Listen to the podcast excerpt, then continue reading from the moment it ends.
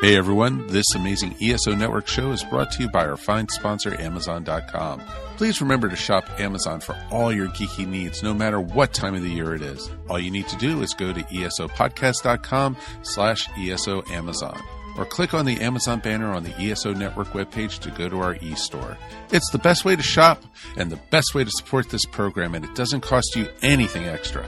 Okay, that's enough of me babbling for now. Now on with your regular scheduled show. Hi, this is Mark. Congratulations. You have found this amazingly awesome show. Chances are you're listening to it right now on whether it's iTunes or Stitcher Radio or some other mobile app that allows you to stream this amazingly awesome show to your ear holes. And I can't stress how awesomely amazing this show really is. But did you know that you can also catch the latest episode of this show on the Tangibound Network? That's right. Go check out tangiboundnetwork.com. You can look them up and you can listen to it right there. It's even mobile friendly. What more could you ask for? Which means you can pull it up on your iPhone or your Android, even your Windows phone. Yeah, who has one of those? But still, point remains you can do it. You can do it. Check it out. TangiboundNetwork.com. Listen to this show, the latest episode, every time. Check it out. I'm Chris Farrell from the official GonnaGeek.com podcast, a proud member of the Gonna Geek Network, just like the show you're listening to now. The opinions expressed are those of each individual. Check out all the other geeky podcasts over at GonnaGeekNetwork.com and get ready because geekiness begins in three, two, one. On this debut episode, we're talking The Last Jedi, DC's continued film problems, and so much more as many of the great shows within the pop culture cosmos converge to create our new adventure as we delve into the PCC multiverse. Multiverse. Multiverse. Multiverse. Don't be alarmed. The quasi shimmering light before you is a trans dimensional gateway to other worlds, other voices, other thoughts, and other realities. Up feels like down, and down feels like the number seven on a Wednesday morning. Don't worry, that quivering, blood boiling sensation under your eyebrows is all a part of the charm. Welcome to the PCC Multiverse. Hi, and welcome to the initial broadcast of the PCC Multiverse. My name is Gerald Glassford from Pop Culture Cosmos and Game Source.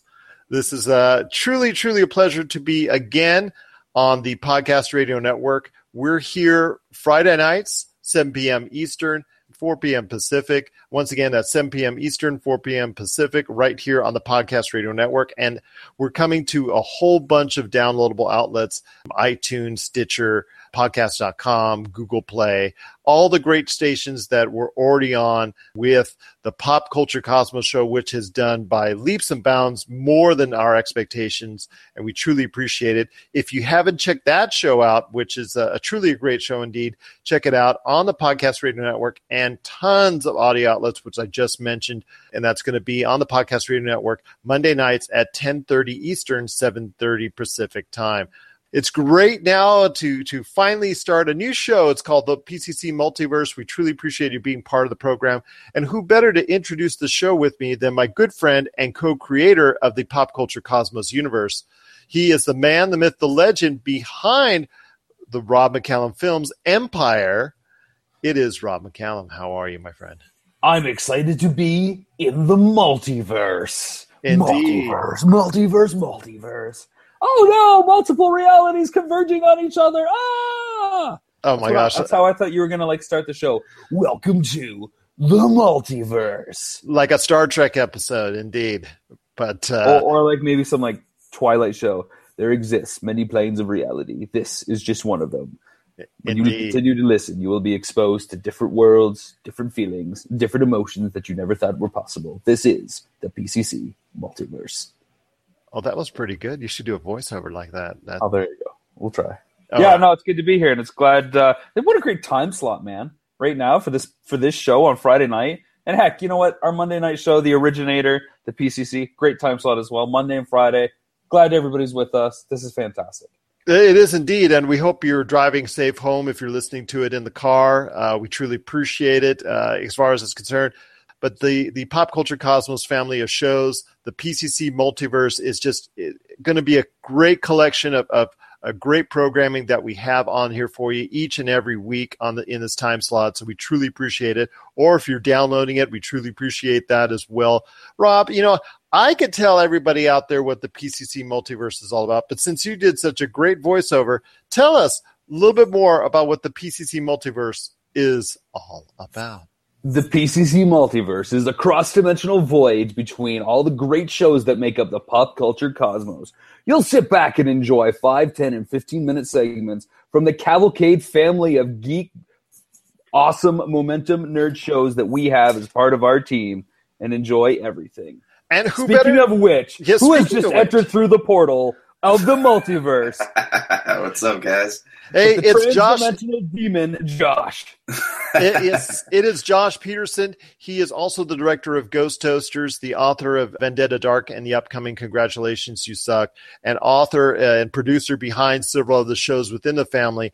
Welcome. We truly appreciate you being part of the initial initial broadcast for the PCC Multiverse.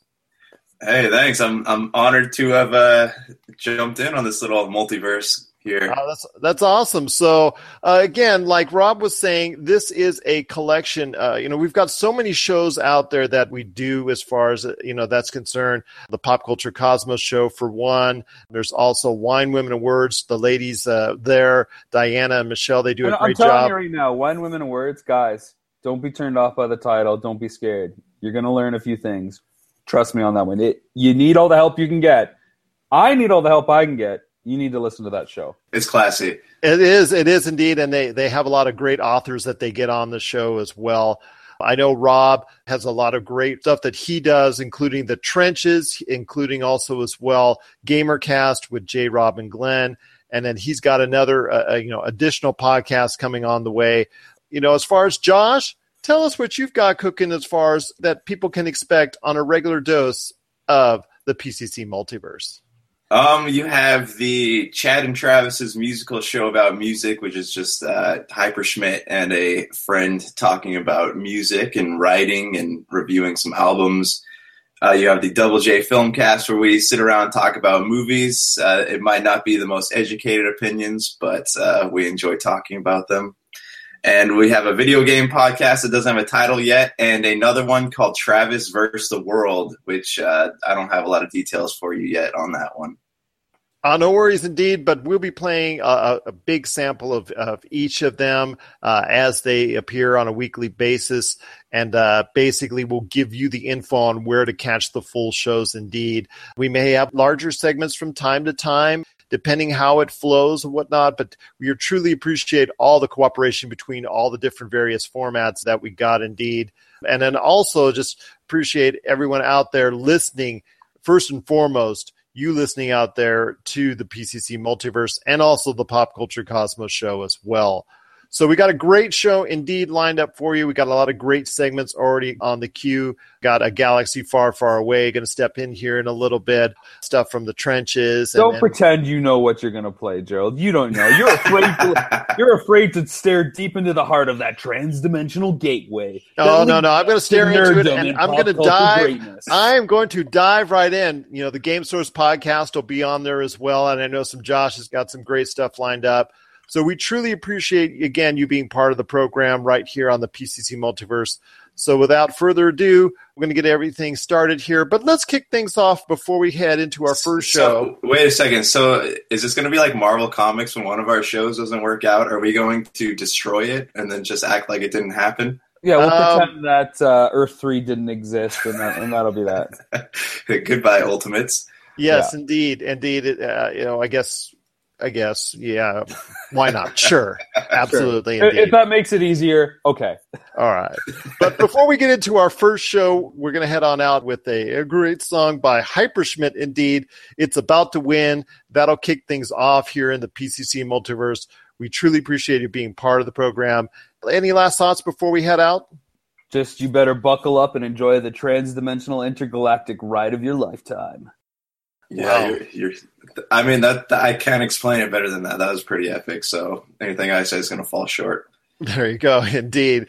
So for uh, Josh Peterson, Rob McCallum, this is Gerald Glassford. Thank you again for being part of the PCC. You multiverse. can't do that on this show. You'll be disintegrated. We will destroy your reality.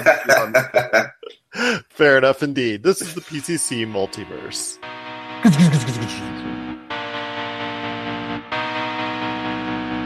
Waiting just to see the light. When did this become a fight? Struggle just to fill my lungs with air. Staring at the finish line, the darkness running out of time. I'll do what it takes to get you there.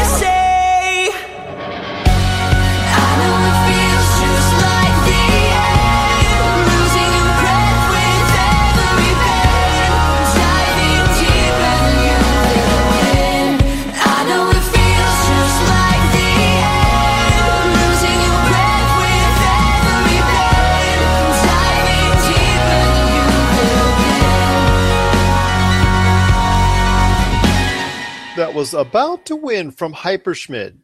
Catch more of their hit songs today on their YouTube channel and hyperschmitt.com. That's H Y P E R S C H M I T T dot com. Coming up next, Jay Bartlett shares his thoughts on The Last Jedi on his show A Galaxy Far, Far Away. This is the PCC Multiverse. Get ready for Box Art, a gaming docu-series from Pyre Productions and Rob McCallum Films in 2017. If you love video games, chances are there's a box cover or cover image that you love and has stuck with you for decades. In our series Box Art, we travel across North America to visit with the unknown illustrators and artists responsible for creating the most iconic gaming images of all time. What was once scheduled to be a 90 minute documentary is now a six episode season packed with unbelievable tales that paint a picture of the gaming industry you've never imagined. Box Art arrives this year, just one of the many pop culture projects from Rob McCallum and Pyre Productions.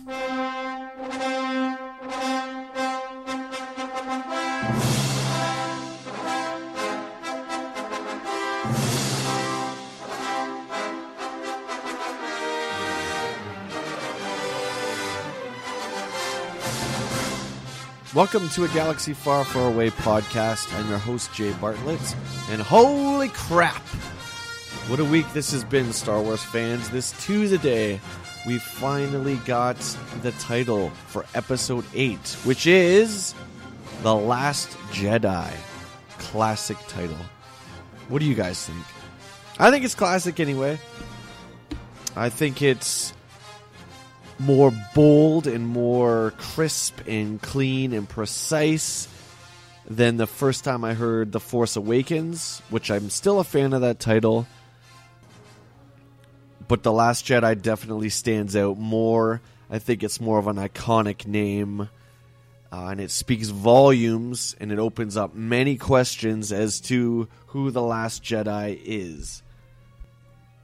Now, of course, there can be two possibilities that stick out right in front. Uh, that's, of course, Luke Skywalker, blah, or Rey, who we see at the end of The Force Awakens delivering his father's lightsaber to him with the uh, big open ended question with no words needed Please save the galaxy once again, Luke. The Last Jedi. Hmm. There is a really, really go- great uh, quote by Supreme Leader Snoke from Force Awakens 2, where he quotes Luke Skywalker as being the last Jedi. I'll actually play that clip at the end of the podcast there just to remind everybody. But, yep, the name was there the whole time, guys, right in plain sight. Kind of like Palpatine, hidden in plain sight. And if I remember correctly, in Return of the Jedi, when Luke visits Yoda for the final time before Yoda becomes one with the Force, uh, he says, Luke, when gone am I, the last of the Jedi will you be? So that's pretty cool, too. Anyways, I'm excited, guys. I cannot wait for December.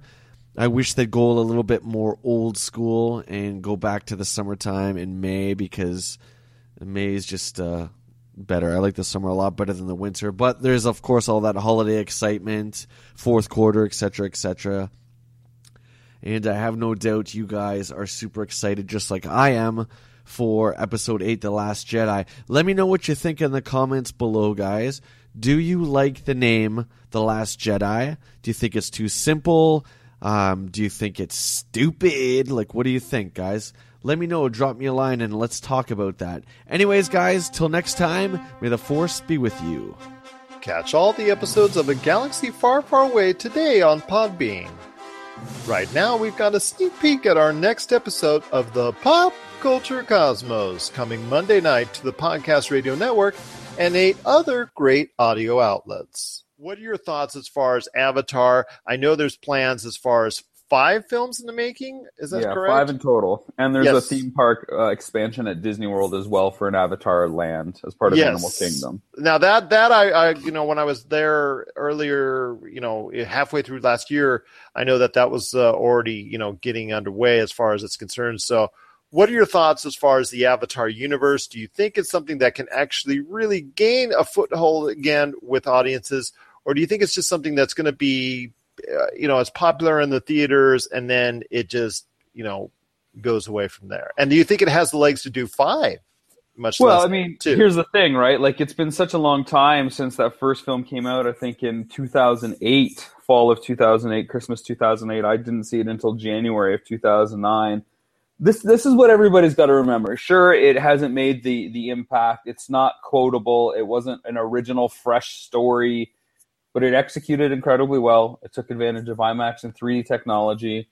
Um, CG imagery was pretty fantastic in that you cannot ever, ever, ever, ever count out James Cameron.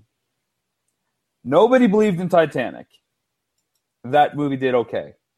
Nobody was 100% sure if he could pull off an original fantasy film. Avatar did okay. Now, Cameron likes to take long breaks between projects and then he likes to get fully immersed in them. So the fact that they're basically making four new films, I think, will really help cement it in the you know the public consciousness to become part of that pop culture uh, lexicon, so people can quote it, so people can be immersed. It's not just going to be the films, like I said, with the theme park kind of expansion. There's going to be toys. You know, there's going to be video games. Um, it's it's going to be part of it. And while it feels really strange and foreign to us because that blip in the radar kind of came and went, because it has been, you know, what eight years, seven eight years. I think that's all going to be erased really soon. It, it it feels like it's missed a generation for some people, or it was like, oh, I remember when that that film when I grew up, but it's going to come back really quickly into everybody's kind of purview and it'll give us a reason to go back and watch the other one. And i'm sure there'll be something in these sequels that make us appreciate that first one even more. In the same way that rogue one kind of pays off little things in a new hope to make us appreciate that a little bit more. Uh, just don't count it out. I understand why people aren't excited. That is going to change i think once marketing starts to kick in once you start to see some trailers once this beast finally hits the world.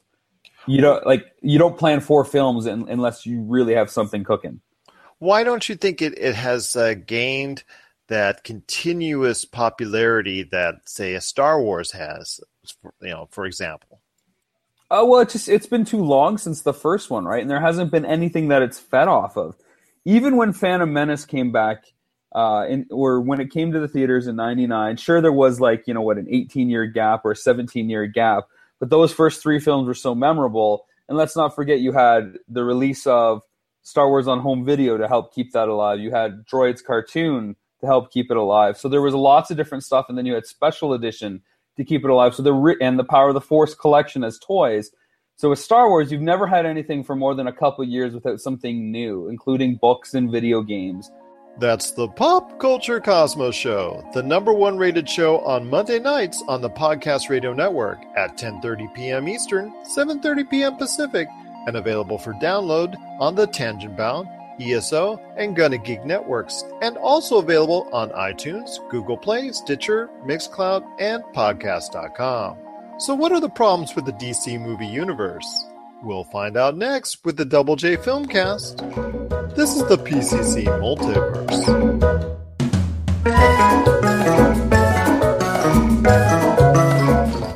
David Ayer has uh, penned a letter to Suicide Squad fans talking about.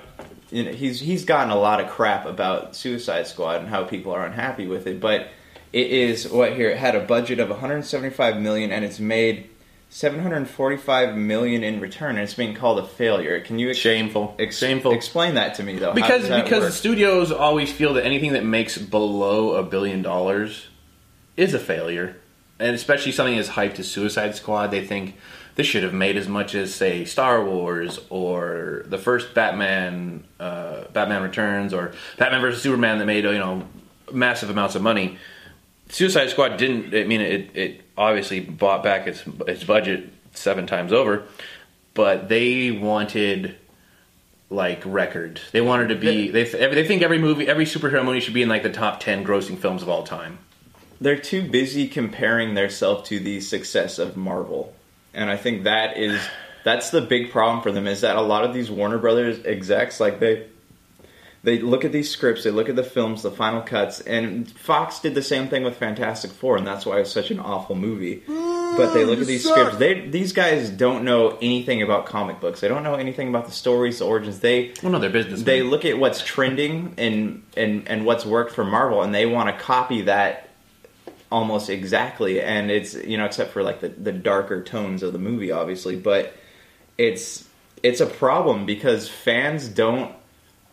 You have your comic book fans, and a lot of people who just go into these movies never reading a comic book. They just want to see something cool. Like they don't. Well, they that's don't- that's that's true. I mean, well, if you think about it, like if you think like the first, the first Captain America movie, it did really well just because it it, it was writing the curtails of how good Iron Man was. But if you go back and rewatch the first Avenger, it's not that good. It's very unreal. It's, it's very comic booky. It, it's, it's like they didn't try to like make it more realistic. It was very like over the top. Like the the stuff's really over the top, but uh, and then they fixed everything in uh, the Winter Soldier. But if you go back and watch it, it's not. It doesn't really stand. It's like the it's like the worst of the of Marvel's movies. I think its current stable of movies. Uh, if you go back and watch it, it doesn't it doesn't hold up. But it, it, it did well because it rode the the the curtails of Iron Man. Is why it did so well. And that's that's why people. That's what I was saying earlier before we start recording. Is that it doesn't like it, a superhero movie is still people are going to see it regardless. Like you can make a completely crappy movie and people will still go see it just because it's a It's a superhero it's movie. A superhero movie, and it's content. It's continuity. That I think it's it's massive amounts of money have been spe- spent to hype up the movie, so you kind of feel you need to go see it just to see if it's worth it. Kind of. And, and Warner Brothers knows this because they already have a sequel plan. They already have what uh, Gotham City Sirens, like all these characters in Suicide Squad are set to reappear in movies already. So it, it's not you can't look at something and call it a, a failure just because it didn't live up to. I think the standards that they call it a failure because people felt that Batman versus Superman: Dawn of Justice was not was was a failure. They thought that that movie should have been way better, but it wasn't. Yeah. And then they thought that the saving grace was going to be Suicide Squad, and it was exponentially better than uh, Batman vs Superman: Dawn of Justice. I liked it personally. Uh, I felt like you could have split that into two movies. There was so much in there. Uh, same with the first Superman movie. They seem like they're trying to cram too much into their films. I love that movie though. I don't know why people hated it so Which one? much. It's, Uh, the Man of Steel. I liked Man of Steel, but it, it, it kind of felt like they rushed through a bunch of stuff. Yeah. Uh, I mean, but it was gripping. It was constant action the entire movie. Uh, they just kind of like they glazed, like they just kind of glazed over his backstory, just to get to the action as fast as possible. Yeah. Um, same with the the Dawn, Dawn of Justice. It was uh, they glossed over a bunch of stuff, like bunch of characters, minor characters, like why was Amy Adams in the desert? Doing Oh, this stuff? yeah, see, they, and, like- and then Superman is all all there, and they never explained that they were trying to set up Superman, and it just That's a problem too. That's the, the classic Spider-Man three problem. Yes. Is that they're trying to introduce too many things. But the, the thing with Batman vs Superman, those scenes in the desert, and like the scene with Robin randomly popping up through like a time warp, or they make that wasn't Robin. That was that was the Flash. Yeah, uh, yeah, the Flash. It, it's all a. Uh, they're hinting at not just future films, but these are things that you would not understand if you did not read the comic book. Well, that that was just like the flashback or the dream that uh, that uh, Ben Affleck has, where he's in the future as Batman and Yeah. shows the big Omega symbol in Omega the ground and the flying bugs and stuff. And then people aren't going to get what that is unless you've Read unless it. you've read the comics or watched like the cartoons So when you were a kid. Injustice. That's I think that's where they're ultimately going is with the injustice where Superman goes rogue after the death of Lois Lane. Yeah, the the part that they did do well in, if they wanted to like try to like give people a sneak peek, was the file folders where ben, where Ben Affleck is scrolling through, and there's Wonder Woman, the Flash, uh, Wa- Aquaman, Cyborg, all that. That was a great way to sneak peek different characters Without without without trying to cram a bunch of stuff into a movie. Yeah. Uh, but I felt like they tried to do too much. Like if they just had just that and left like all the Omega stuff and Darkseid and stuff out, then it would have been so much better. I mean, I enjoy. I really liked how they incorporated uh, Wonder Woman into the movie. That was fine, but then you've got all this other stuff on top of it. It just feels like you're the, audience is overloaded with. Well, who's this? What's this? Well, why? And, and think about it like this too: if they don't, if they were to not introduce these characters and then put them in the next movie, people are still going to be just as stoked to see them on screen as they were. they're were. not going to go. Well, why didn't you put them in the last movie? Yeah, that, They're- that's they're that's not what anybody's thinking. Um, David, the the note though from David Ayer says this. It says, "Thank you so much. I know it's a controversial film. I really tried to make something different with a look of and a voice of its own. I took inspiration from the insanity of the original comics." Making a movie is a journey, not a straight line. I learned so much. People want what they want, and everyone has a personal vision of how each character should look and walk and talk. If you set out to make a mass appeal movie, it's easy to end up with vanilla. But I went for it, and now I know, and I know Squad has its flaws. Hell, the world knows it. Nothing hurts more than to pick up a newspaper and see a couple of years of your blood, sweat, and tears ripped to shreds. The hate game is strong out there. Um, In its defense, though, if you go, if you watch the uh, extended director's cut, it makes the movie equally ten times better. There's more backstory. There's more Joker. There's just it's just better. But the movie suffered from editing. Really, what they what the studio felt wasn't important enough. Well, uh, what's um?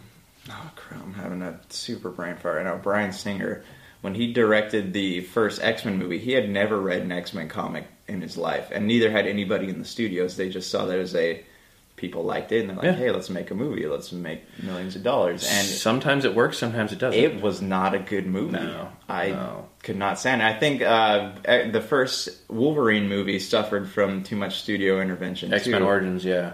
And you know, James Mangold. Obviously, he's not a he's not a terrible director. He's not. He's good at what he does. Uh, his movies just kind of get crushed by corporate pressure. I guess you could call it.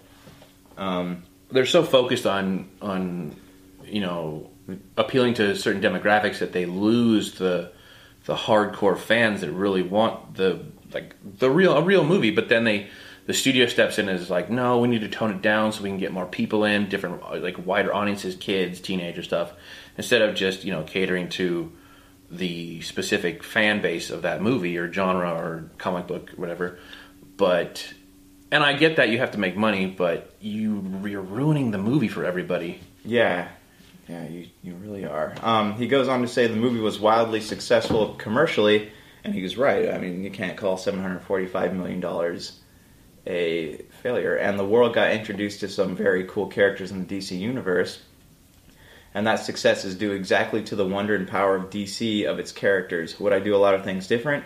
Yep, for sure. Wish I had a time machine. I'd make Joker the main villain and engineer a, a more grounded story. See, right there, I think that Suicide Squad was already pretty grounded, with the exception of like the uh, you know the mystic uh, aspect of it. I mean, most people already knew who the players were, and even if they didn't, they they gave you the backstory. Yeah, and you don't have these characters in there that are they don't fly, they don't. They're not- they're- they're- cars, they're they real people. They They're don't not- really have powers. They're Yeah. like they're just crazy and they're good with gadgets and guns, obviously. Um, and then he goes on to say, "I have to take the good and bad and learn from it. I love making movies and I love DC.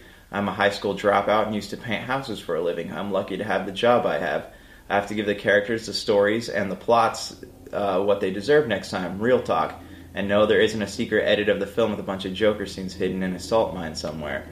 That's the problem. The movie would have been better, I think, if they hadn't advertised the Joker as such a major part of the movie and then just put him in there in the parts that they had and let people be surprised at the Joker. It, I think it would have been way better, but they, the way they advertised it was that he was going to be like this major character in the movie, and he wasn't. After they edited all the stuff, he wasn't in it for what, maybe 10, 15 minutes total. He he was I, as much as I like Jared Leto as the Joker, he played the part really well. Let's give him that. Uh, I think that his presence in the movie was m- a lot of fan service because you have these these people who had these interesting backstories, but the backstory between with Harley Quinn and the Joker totally overshadowed everything in the movie. Yeah. Yeah, I, I agree. Yeah, um, it- But honestly, the other characters, Deadshot doesn't have a back a major background. Now they're just Captain Boomerang or I- Killer Croc. Killer Croc. I would have. I mean, I I've read the comics, but it would have been cool to see on screen his his backstory. Yeah. But you know, I think they should have done the Joker like they did the Batman. They didn't advertise Batman being in the movie, but he was in several scenes, yeah, which was cool. they could have show. I mean, they could have just shown that one scene alone where him and Harley Quinn, uh, or Where, Harley where they, Quinn where they is- crash is- into the into the lake and then the Batman saves her. That would have been fine. Yeah, yeah. So, eh, or even just the scene where they kind of dumped into the vat. Uh, yeah, and it would have, you know, whatever. We can't do anything about it, but we, we will continue to be giving our money to comic book movies. You can find the Double J Filmcast today on the Pop Culture Cosmos Facebook page or on YouTube at Humanican Media.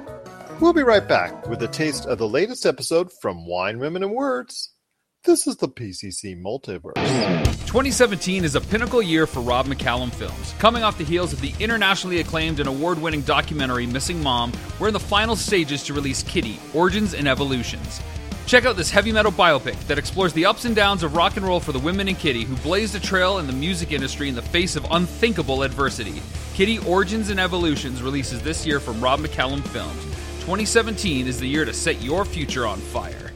Up next, the ladies from the Triple W Wine, Women, and Words are talking to author Julie K. Rose about Dido's Crown, and it's coming up right now.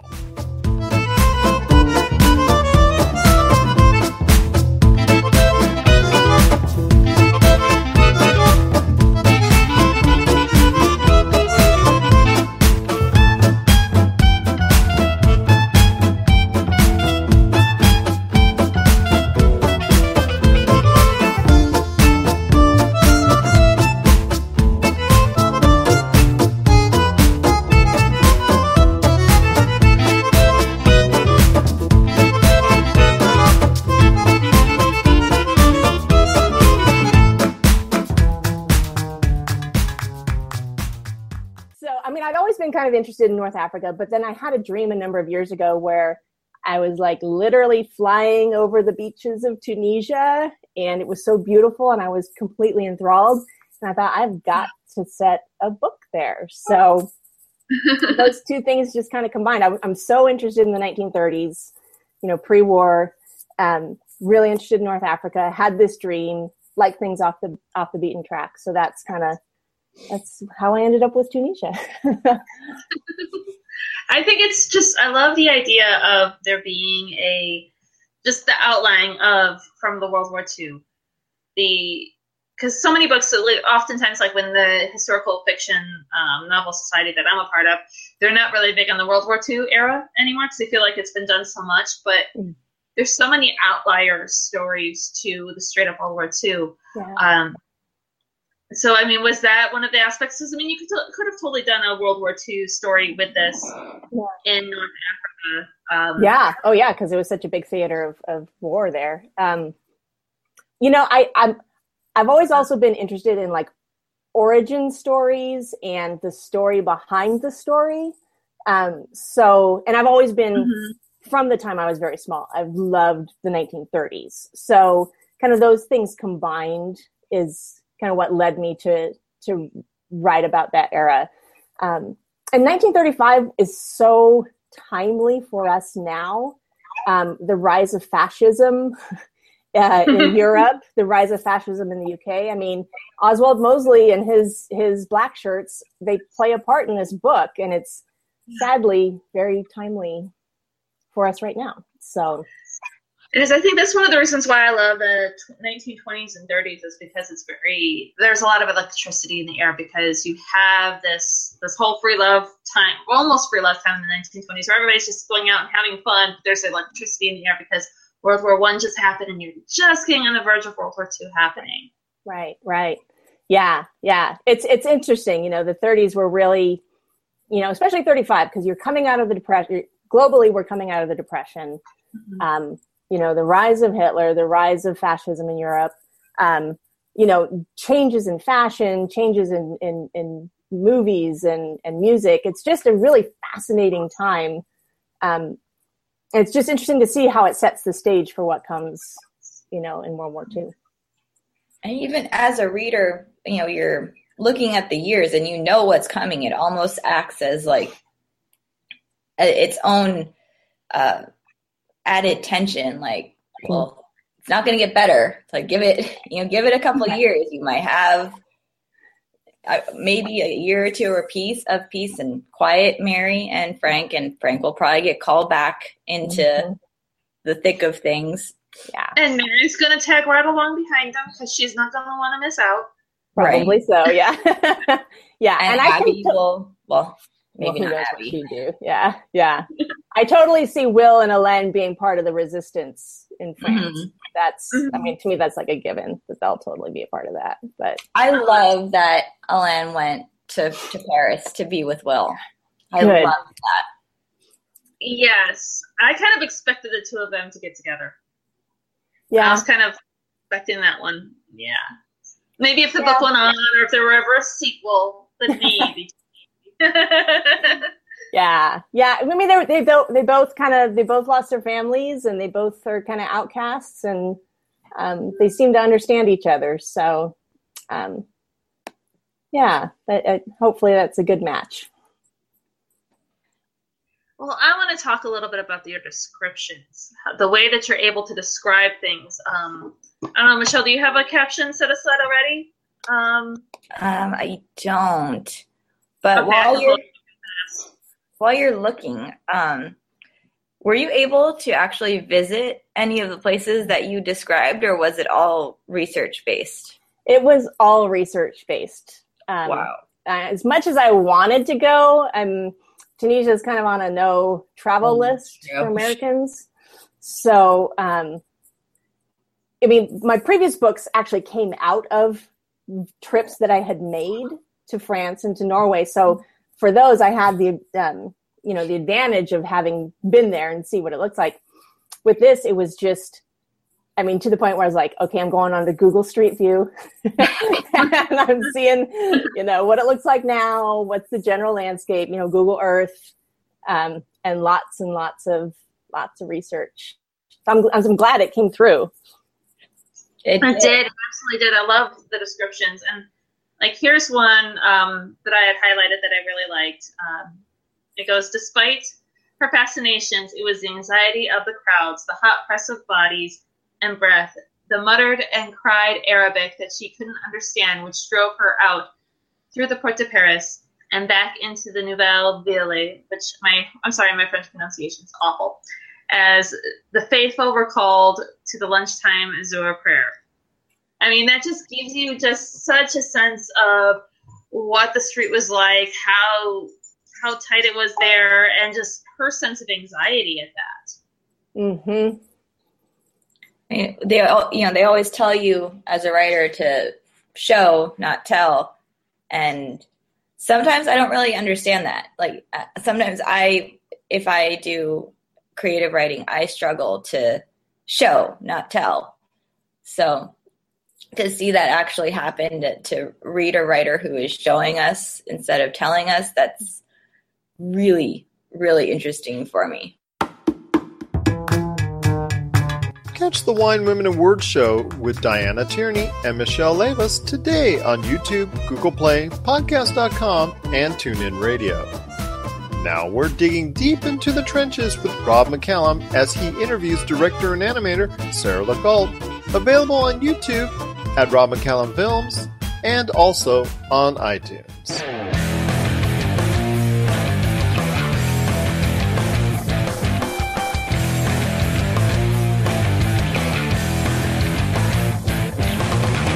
If I said skeletal warriors, talking frogs, dancing shadows, and Pinocchio, would you be able to name the one thing they all have in common? They're puppets. Dating as far back as 2000 BC, in Egypt at least, puppets of some kind have been a part of our lives. Early on, puppets were used to showcase classics like the Iliad or the Odyssey. Plato and Archimedes referenced puppets in their work, and as technology grew, so did the role of puppets. From Howdy Doody and Lamb Chop to Kermit the Frog and Punch and Judy, puppets and puppetry quickly became a staple of the early television age. Around the same time, you see the excellence of stop motion in Ray Harryhausen's Jason and the Argonauts, or in his work in The Golden Voyage of Sinbad, though stop motion can first be seen in The Humpty Dumpty Circus, a film that dates back to 1898. More current day stop motion films that might catch your ear are The Nightmare Before Christmas, Coraline, or James and the Giant Peach.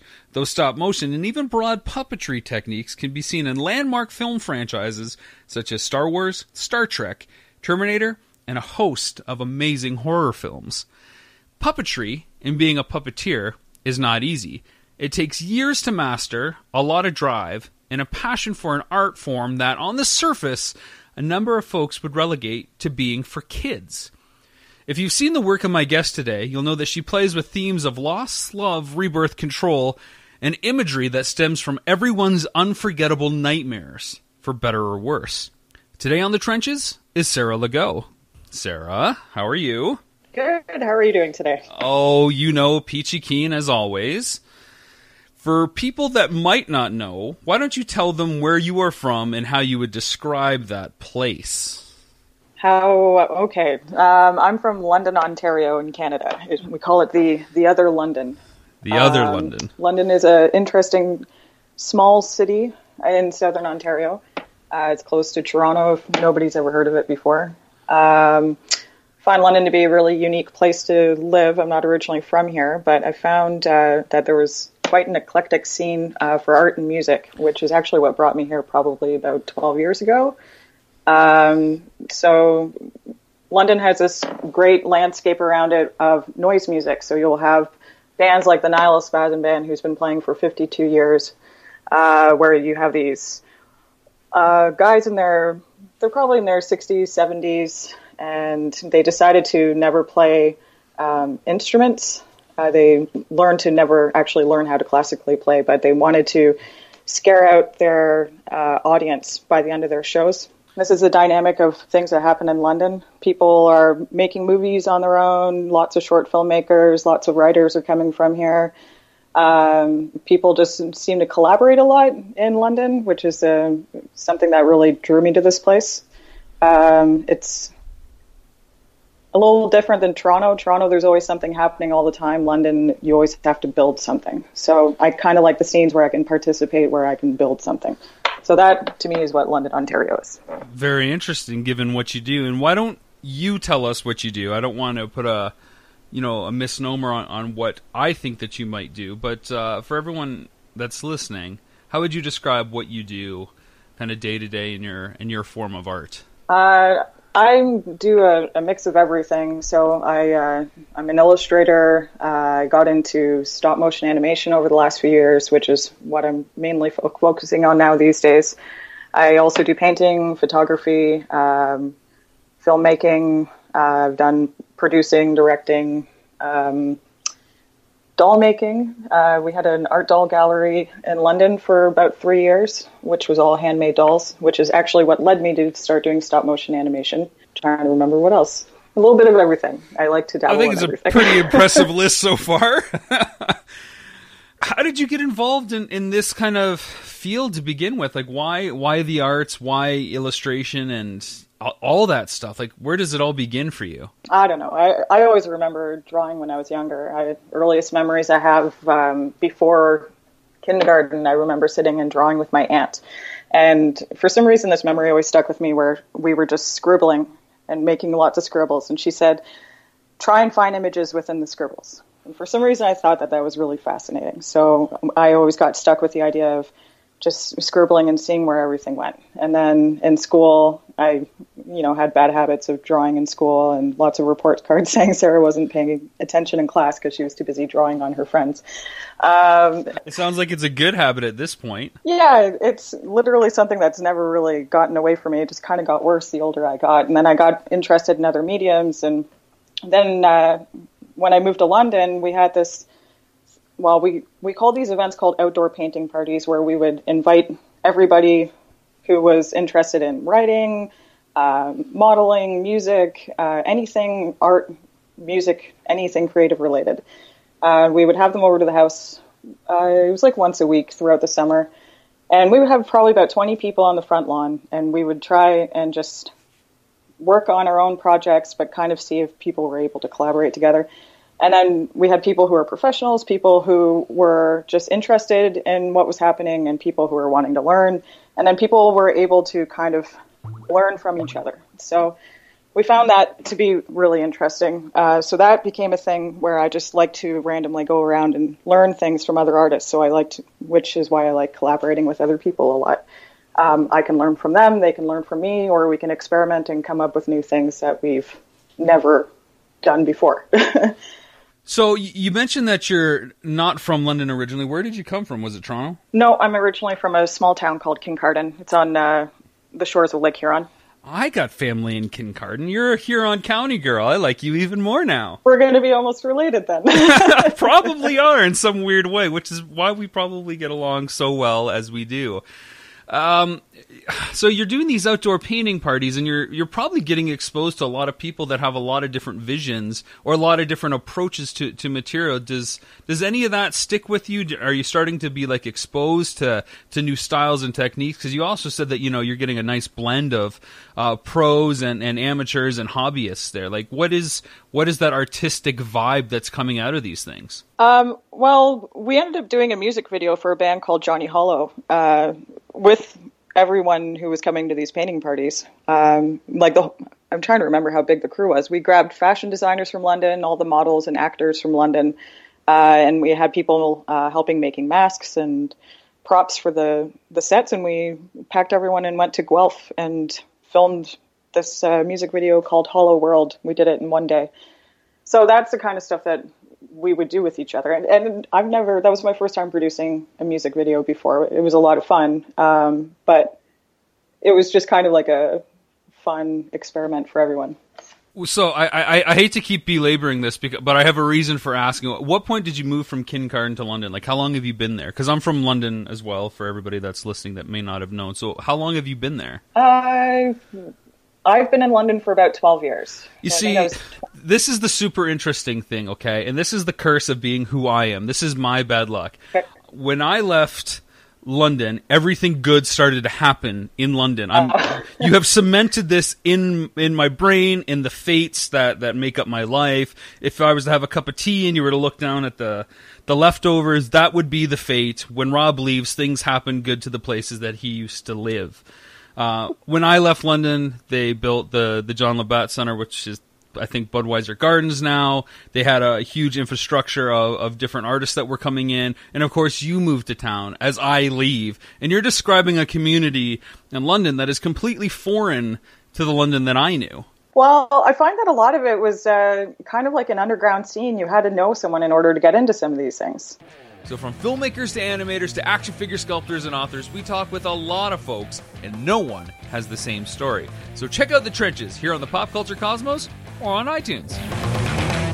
Up next is the Game Source Podcast with Gerald Glassford and Douglas Hoyabu from Retro City Games, talking the struggles for JRPGs outside of their home market. This is the PCC Multiverse. For the latest reviews and opinions on everything pop culture, head on over to our brand new site, www.popculturecosmos.wordpress.com. That's a that's a conversation for another day as far as reaching that type of uh, that type of game with that type of audience, and that's something I think we should deal with here on the show coming up in in a future episode.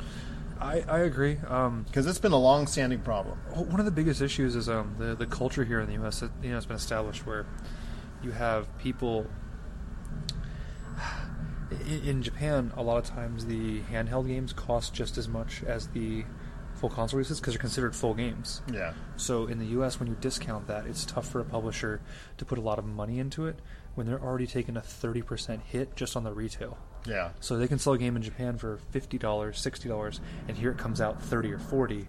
That's a big difference, especially when you're talking about all that time and money to rework it for a U.S. audience. So that's why a lot of them like keep getting pushed back and pre-orders because they're working on these skeleton crews and would rather just push it back than not put it out at all. You know what I mean? It's Well, there is a following here in the U.S. for Japanese games as a whole, but they don't seem. I don't know. Sometimes it just seems like you said it. it you think it's going to be larger than what it is. Then when it ultimately hits the market, it just doesn't seem to translate into the numbers that you, you would expect. And I, I think, like I said, I think that's when you put it on like consoles like the the Vita and things like that. I mean, I feel it started in the PlayStation 3 era, era where people were like, "I'll buy a PS3 when there's the JRPGs that I want," and there were still games selling on the PS2 after the PS3 was out. And I think we kind of hit that same thing here, where there were RPGs coming out, but not the kind of RPGs people wanted to play. Yeah. So I think a lot of people are still stuck on the PS3 for all these great RPGs they wanted, but when a new PS4 RPG comes out, people don't buy it because I feel like consoles now are sold to the masses on the backs of shooters and on the backs of these big action games, the Uncharted's, the Call of Duties, the Halos. You know what I mean? They really drive console sales, and the, those niche, those majority, I guess majority niche markets. If there aren't ten RPGs to play, they don't care. So I think a lot of people get into it late to go back and play those games, but it suffered. And new game sales suffer because of it. What do you think that can be done to maybe liven that, that genre up to make it more attractive to a larger audience? I think something like how do I say it? If Final Fantasy was a launch title, and they would actually show uh, the amount of people I talk to, and they go, "Oh, Final Fantasy," I'm like, "Are you excited for the new one?" No, I'm not really into like turn-based. It's action RPG, and people go, "Holy crap!" But you watch the trailers and stuff, and they don't show combat, they don't show all that, and people, I think the audience, the casual audience, has no idea that RPGs cannot be turn-based. Because even myself, I like action RPGs over turn-based. I Yeah. play turn-based, but I'm much more of an action RPG. Even like Tales of, I get so many people into the Tales of series because I'm like, oh, they're pretty much like a, a modified action RPG of the arena type of style thing, and people buy them and they love them because it's just like playing an, an action game Yeah. with a, with a skill tree. And Ni no Kuni, another one like that that people people overlook because they go, oh, it's just another. But that was a surprise hit, It to an was, extent. It was, but uh, it, I feel the second one's going to sell so much better than the first because people now. Oh, that know- didn't. Well, no, it didn't. People, huh? It- second- second one didn't say it, That's what I'm saying. I, I, wished it had, but I felt like that was going to be the case, and I think it's part of the same problem. It's just companies, Sony's the worst at it, informing the customer. the the casual person, showing them this is what it is and this is why it's like that, instead of just pumping everything out on a name. Maybe a thought is to maybe to bundle them together. Maybe ta instead of taking you know saying to these Japanese developers, hey, you're not going to be able to sell it in mass at a full price just by itself. So maybe if you partner yourself up with maybe some other JRPC, JRPGs and within the same realm or whatnot, maybe two or three together in a bundle, and just going out at that, maybe that that could garner at least a little bit more marketing power, but also as well mo- more notoriety and better value for customers here in the U.S. That just happened uh, with uh, Yomawari and crap. What was the other game? Yom- Yomawari uh, um, Night Alone, the the collector's edition, uh, comes with two games on one on one cart. Okay. So that that same idea where they knew the one game wouldn't stand on its own, so they bundled it with the other and charged a little bit more. So instead of the standard, most collector editions on the Vita are sixty bucks, as opposed to the forty for the standard game. This one was eighty, but it came with two games plus all the collector stuff. So I, I agree that might actually be a really good thing. They do it with shooters. Look at like the Bioshock series, or you see Ubisoft release you know their greatest hits type thing. Why not do it with RPGs? I Uncharted agree. collection and whatnot that that sold strongly at first when it came out because people were, that hadn't played it uh, wanted to get into the series. The same thing, like I said, would would go for this as far as with three, you know, decently or, or quality rated G, uh, JRPGs coming out from Japan, bundled together. Maybe getting a better uh, distributor here for the U.S. or somebody that's going to put some money into it. Maybe that's a better package to sell to consumers. Well, we also see, you know, the trend for a while was JRPGs didn't sell very well. They were that niche group, and so a lot of them come here and they are limited quantities. I mean, look at look at Xenoblade, the first Xenoblade.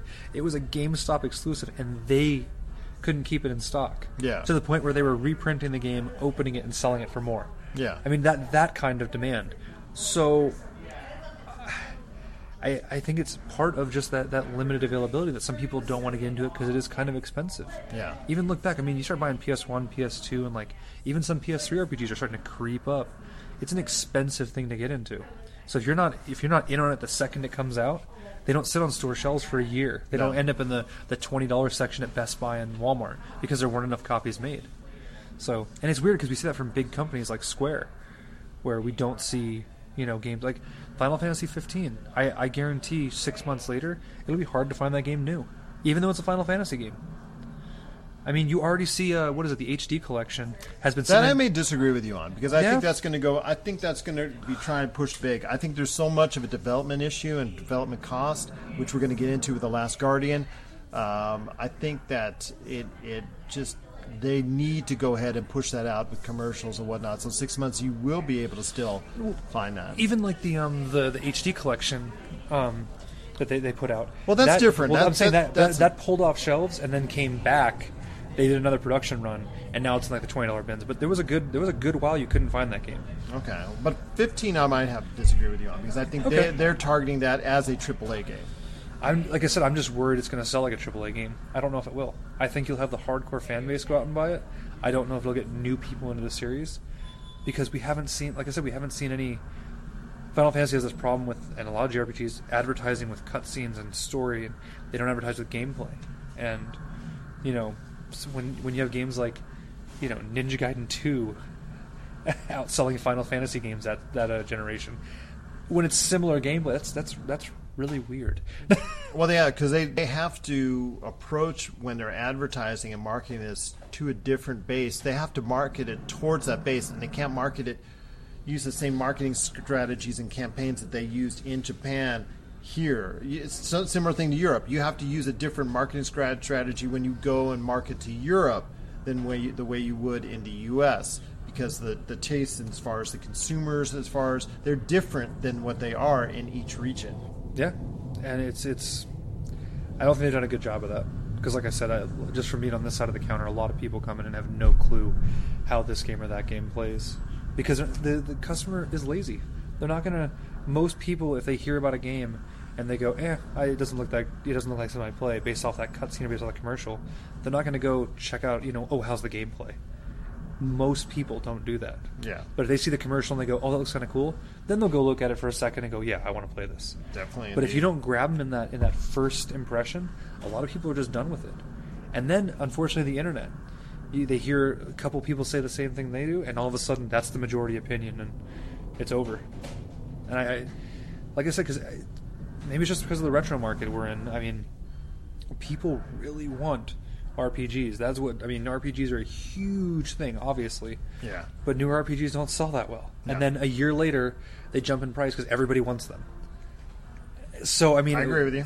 I, I think it does. You see it a lot on eBay and whatnot. So they go onto the, the black market, and, and the prices skyrocket from there, depending on the, the accessibility of the actual game. Well, yeah, I think it's just because later down the road, more people realize, oh, this probably was a good game because more people were saying it was, so I want to try it now. And they have no problem paying that 60 70 $80 premium for that game they could have picked up for 50 or 60 or even 20 at certain times. Exactly. Because of that. Yeah, no, that's a, that's great points indeed. Uh, so that was a, uh, a little bit of extra Sorry, there. yeah. no, that was great. But Retro City Games has a large community as well. They've got a, a massive audience that that interacts with each other on a daily basis, and also interacts with Nicole and Doug on a well more than a daily basis. I can assure you. So they're they're great indeed. So check it out, Retro City Games on Facebook, the leaders in video gaming right here at Southern Nevada. Catch the Game Source podcast today on iTunes, Google Play, and Podcast.com. Thanks so much for listening to the PCC Multiverse. If you have questions for us here on the show, send us a message on the Pop Culture Cosmos Facebook page, at Pop Culture Cosmo on Twitter, or send us an email to popculturecosmos at yahoo.com. So, for everyone from the Pop Culture Cosmos family, this is Gerald Glassford. Thank you so much for listening today. It's another beautiful day in paradise here in the PCC multiverse. And here's hoping you have yourself a great day. This has been a broadcast of the ESO Network, your station for all things geek, classic, current, and beyond. Be part of the crew at ESONetwork.com. Tangent Bound Network. Let your voice be heard. TangentBoundNetwork.com.